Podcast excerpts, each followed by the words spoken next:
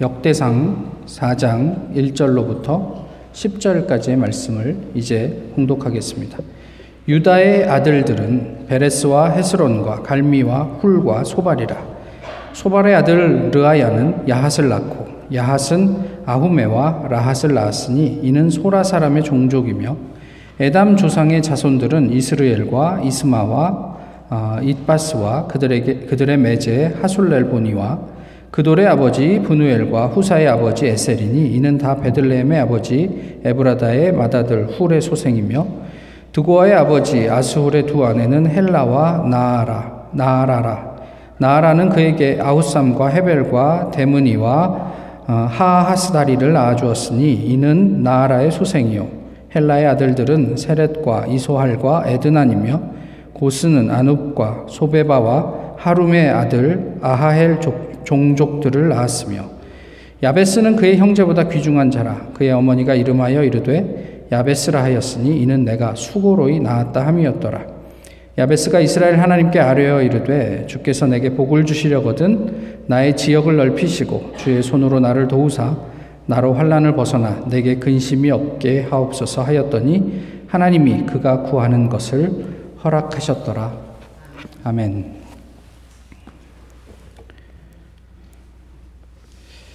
대학 시절 어, 교회학교 소망부의 교사로 섬겼습니다. 예전에도 말씀을 드렸던 것 같은데 어, 정신지체 장애가 있는 학생들을 대상으로 하는 부, 부서입니다. 아, 부서의 특성상 교사와 학생들이 일대일로 매치가 돼서 어, 함께 하게 되는데요.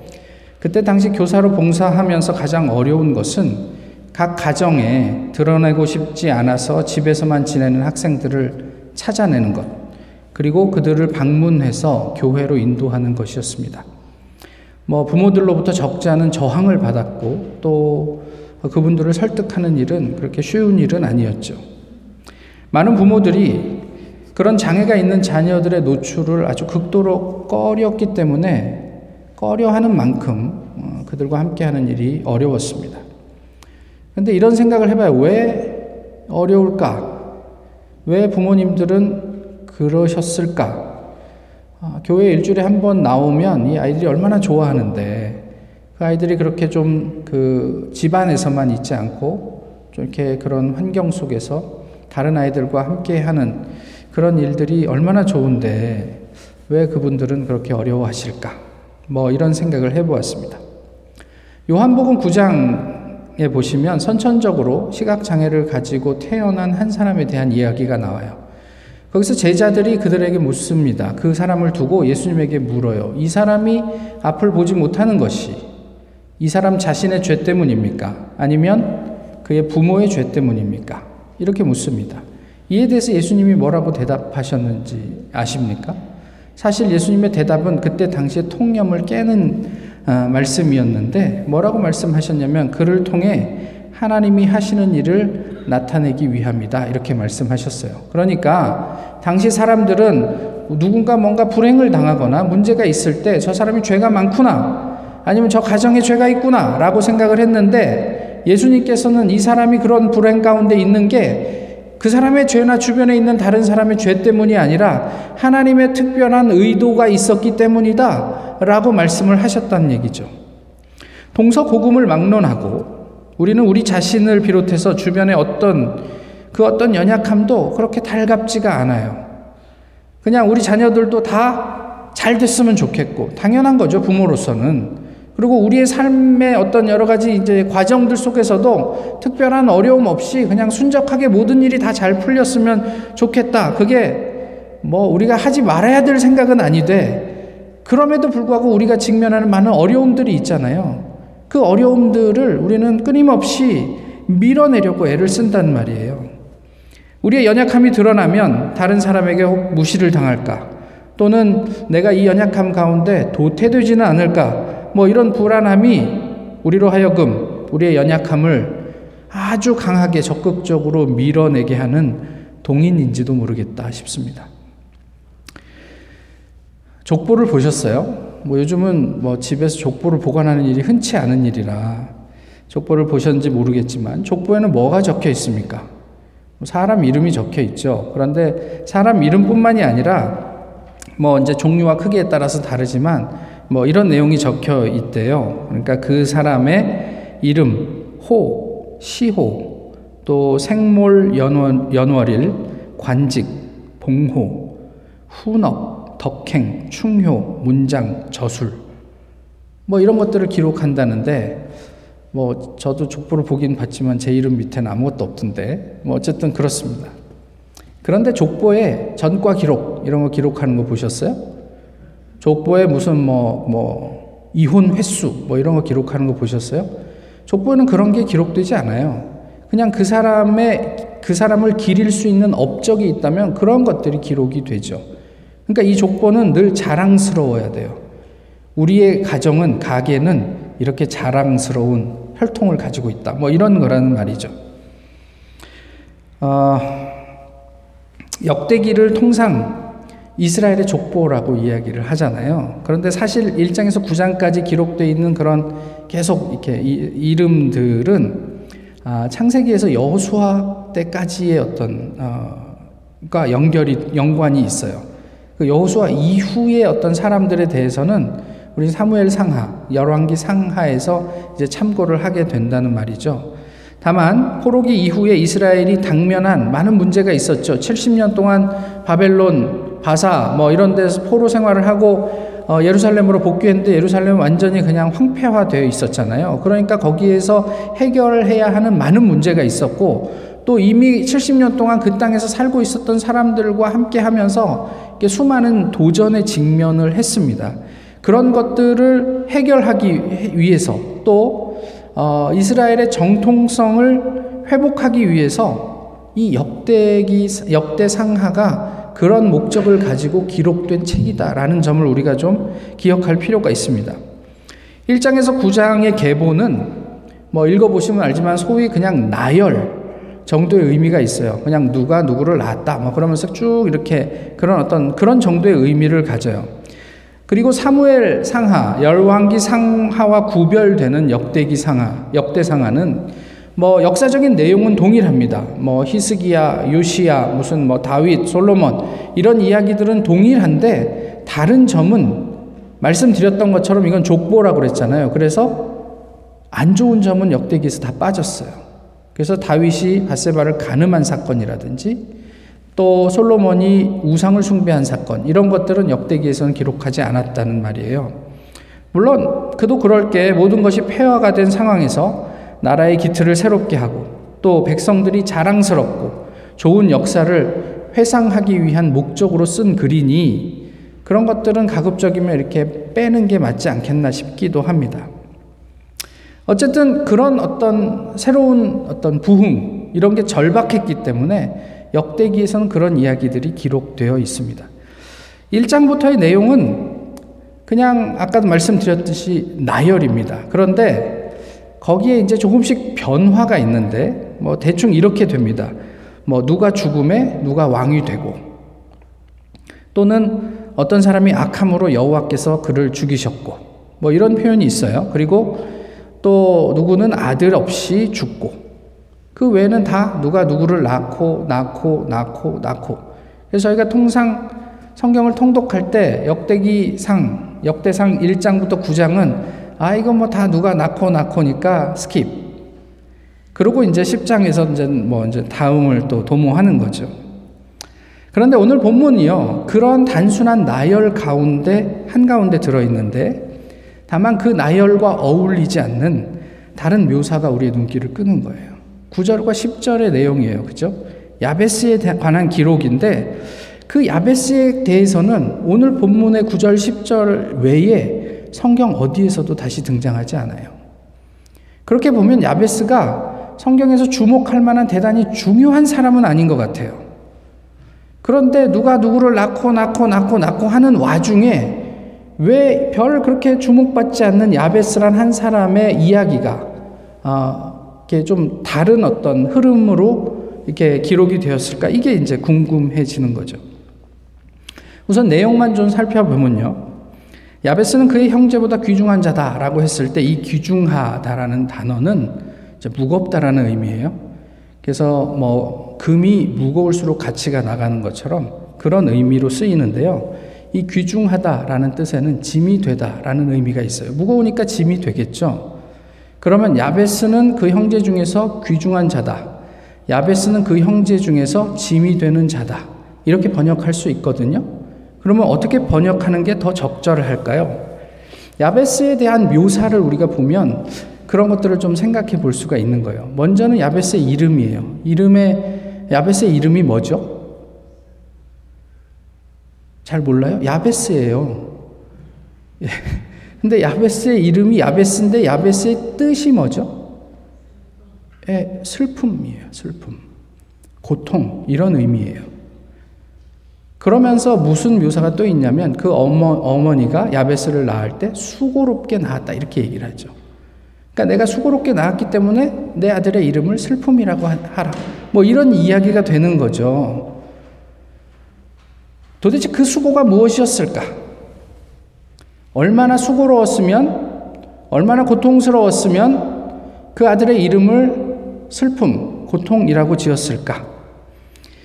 아, 잘은 모르겠지만, 야베스가 태어나면서부터 아마 모종의 장애를 가지고 있지 않았을까 싶은 거예요.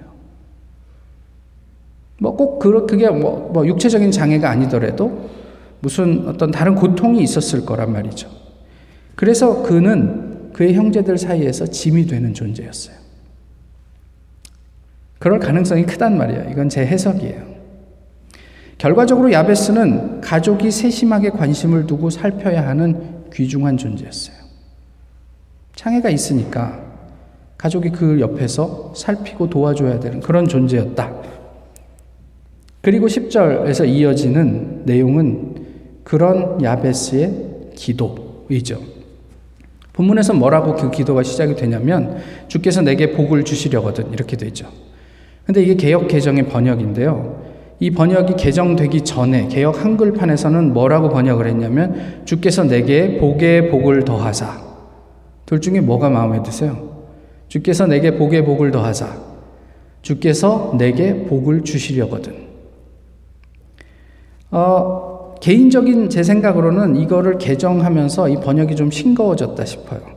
이게 히브리어에서 보시면 복이라는 단어가 명사와 동사로 같이 연결이 돼서 이게 강조하는 형이 됐거든요. 그러면 복에 복을 더하사 이렇게 하면 그게 조금 잘 표현이 된 것 같은데 내게 복을 주시려거든 이건 주실란지 말란지 난 잘 모르겠지만 주실라면 이런 걸 좀 주십시오 이렇게 얘기한 것 같은 그런 느낌이 그래서 좀 아 이게 좀 아쉽다 이런 생각이 들, 들었습니다. 근데 표준 세번역의 번역을 보니까요. 나에게 복에 복을 더하여 주시고 이렇게 되어 있어요. 아, 그 다음에 또 그것만 보면 섭섭해서 공동 번역을 봤더니 부디 저에게 복을 내리시어 이렇게 번역이 되어 있어요. 아, 이렇게 보니까 아, 공동 번역이 야베스의 마음을 제일 잘 대변하는 번역을 했다 이런 생각이 들어요. 그러니까 하나님, 저의 이러한 상황 속에서 저는 고통 중에 낳은 아들이고 그리고 내 이름도 그 가운데서 고통이라고 슬픔이라고 지어질 수밖에 없는 그런 존재였는데 부디 제발 나에게 복을 내리시오 라고 번역하는 게 더 좋지 않은가 이런 생각을 하게 되죠. 10절에 어, 하나님께 아뢰어 할 때 이 아뢰어는 조금 전에 우리 그 김도현 집사님 기도할 때 인용을 했던 예레미야 33장 3절의 말씀에 너는 내게 부르짖으라. 내가 내게 응답하겠고 내가 알지 못하는 크고 비밀한 일을 내게 보이리라. 이 여기에서 너는 내게 부르짖으라라는 부르짖다의 단어랑 동일한 단어예요. 그러니까 무슨 이야기냐면 이거는 외치다 부르짖다 이런 의미인데 지금 야베스가 하나님 앞에 기도하는 것은 하나님 아, thank you for this beautiful day. 뭐 이런 게 아니에요. 주여! 저의 고통을 돌아보시고 제게 복을 주십시오. 이런 어떤 그, 그 부르짖음의 기도였다라는 말이에요. 야베스는 지금 평안한 중에 하나님께 기도하는 게 아니라고요. 아주 절박하게 하나님께 외치고 있어요. 이스라엘의 계보를 나열하면서 잠시 야베스를 언급한 것은 그래서 중요한 의미가 있는 것 같단 말이에요. 약 22년 전에 오늘 본문과 관련해서 책이 한 권 나왔습니다. 그래서 뭐 미국에서도 그러겠지만 한국에서도 상당한 어, 주목을 받았죠. 그래서 베스트셀러가 되고 그랬습니다. 책 제목이 야베스의 기도. 뭐 그게 두껍지 않은 책이었는데요. 어, 그 책에서는 이렇게 적극적으로 야베스처럼 기도해서 우리가 영적으로 또 뭐 세속적으로도 물론 이렇게 좀 이렇게 좀 유력하게 성공한 크리스찬으로 살아가자 뭐 되게 이런 이야기였어요. 그래서 나중에 이, 이 책이 많은 비난을 받습니다. 이게 뭐 prosperity gospel의 뭐를 보여주는 또 뭐 책이다 뭐 이래 가지고 많은 비난도 받고 그랬는데요. 어쨌든 제가 느낄 때 요번에 이 말씀을 준비하면서 책을 다시 봤는데 아, 그런 어떤 성공을 위해 하나님께 기도한 것은 아닌 것 같아요, 야베스가. 하지만 그 기도 내용이 가지는 의미는 혹시 궁금하시면 그 책을 한번 참고해 보시면 좋을 것 같아요. 뭐 그 책에 다 동의할 수는 없지만 그렇지만 비평적으로 아 이런 의미도 있구나. 근데 이런 의미를 꼭 이렇게만 적용해야 했을까?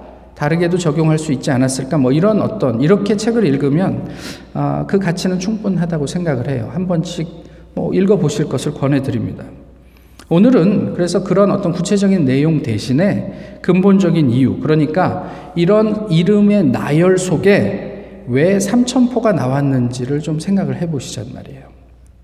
오늘 본문의 의미를 한마디로 이야기하면 뭘까요? 하나님 내게 복 주십시오? 이런 게 아니고요. 오늘 본문의 의미는 하나님이에요.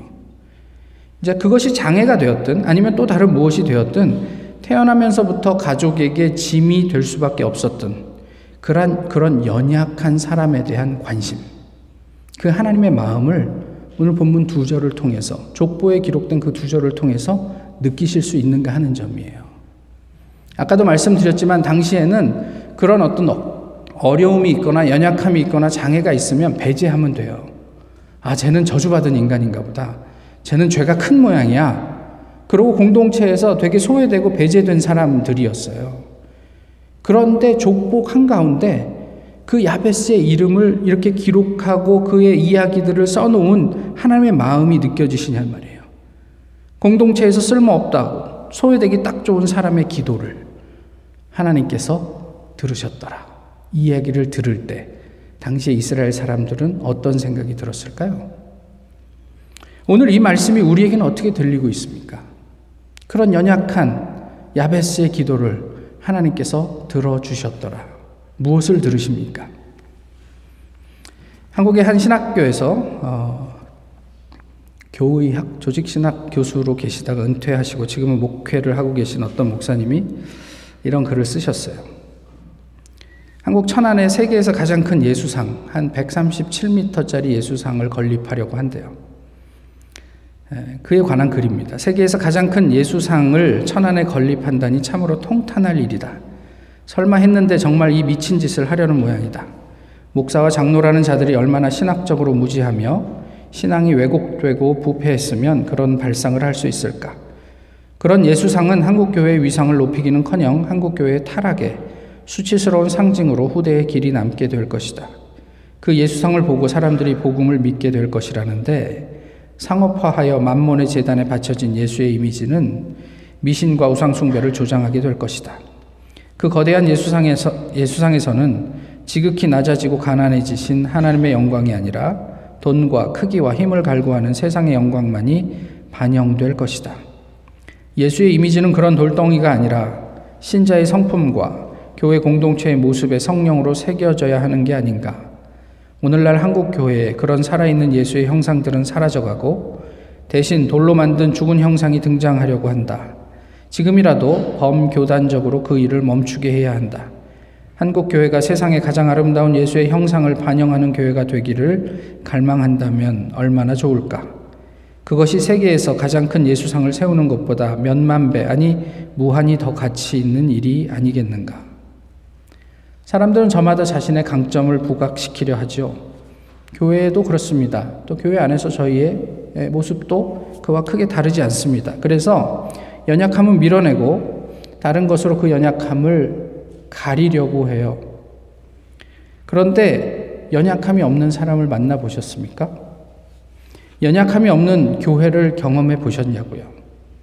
소위 한 점 흠이라, 흠이라고는 찾아볼 수 없는 완벽한 인간, 그런 교회 공동체를 우리 평생에 단 한 번이라도 소문으로라도 들어볼 수 있을까요? 저는 불가능할 거라고 생각해요. 사람이 모인 곳에는 다 그런 저마다의 연약함들이 있게 마련입니다. 또 개인적인 차원에서요. 슬픔이나 뭐, 뭐, 분노, 또 우울함, 뭐 이런 것들이 부정적인 감정이나 표현, 이런 것들이 있을 때마다 사람들은 그것을 애써 밀어내려고만 합니다. 그렇지만 또 다르게 생각해 보면 슬픔을 느끼지 않는 사람, 분노하지 않는 사람, 또 우울감이 전혀 없는 사람, 그게 어디 사람입니까? 우리에게 있는 연약함은 우리가 밀어내고 처리해야 될 적이 아니고 우리의 일부예요. 밀어내고 감추려고 하지 말고 그것을 보듬고 함께 하려고 해야 되는 우리의 일부란 말이에요. 하지만 에, 오늘부터 그렇게 해야지. 그런다고 그게 맘대로 됩니까? 뭐 우리 공동체 안에 연약함을 가지고 있는 사람, 저 사람 내가 이해해야지. 그러나 그 사람의 연약함이 또 드러날 때 우리가 그 사람을 끊임없이 품고 이해하기만 할 수 있습니까? 내 안에 일어나는 여러 가지 어떤 좋지 않은 감정들 우리가 내가 품어야지 하지만 그게 쉽습니까? 그럼 어쩌죠? 우리 집 앞에 세상에서 가장 큰 예수상을 세워놓으면 해결이 될까요? 야베스의 기도를 반추해 봅니다. 그가 이렇게 기도합니다. 주의 손으로. 야베스는 하나님께 자신의 이름, 즉 슬픔과 고통을 이것이 나의 삶의 일부입니다. 그러나 이제 하나님께 이것을 내어드립니다. 그리고 주의 손으로 이것을 만져주십시오. 회피하지 않았습니다. 그리고 그것을 직면하고 하나님께 내어드렸습니다. 그리고 하나님만이 하실 수 있는 역사를 간구한단 말이에요. 육적 또는 영적인 위기가 될 만큼 짐이 되었던 야베스. 그래서 그 가족 안에서는 더 소중할 수밖에 없었던 야베스. 그에게 10절의 기도는요, 누가 얘기하듯이 성공을 위한 간구가 아니라 아주 절박한 생존의 문제였습니다. 하나님, 저는 그냥 이대로는 그냥 삶을 살기 어려운 그런 사람입니다. 그런데 하나님께서 주님의 손으로 내게 역사하사 나로 당신의 평화를 누리게 해 주십시오. 그리고 하나님은 그의 기도를 들어 주셨습니다. 우리에게 그 하나님이 있는가 하는 거예요. 오늘 본문은 그런 의미를 가지고 있어요. 누가 누구를 낳고 낳고 낳고 하는 중에 하나님은 너희는 어떻게 생각할지 몰라도 포기할 수 있을지 몰라도 그도 나의 패밀리다. 이렇게 말씀하시는 거라고요.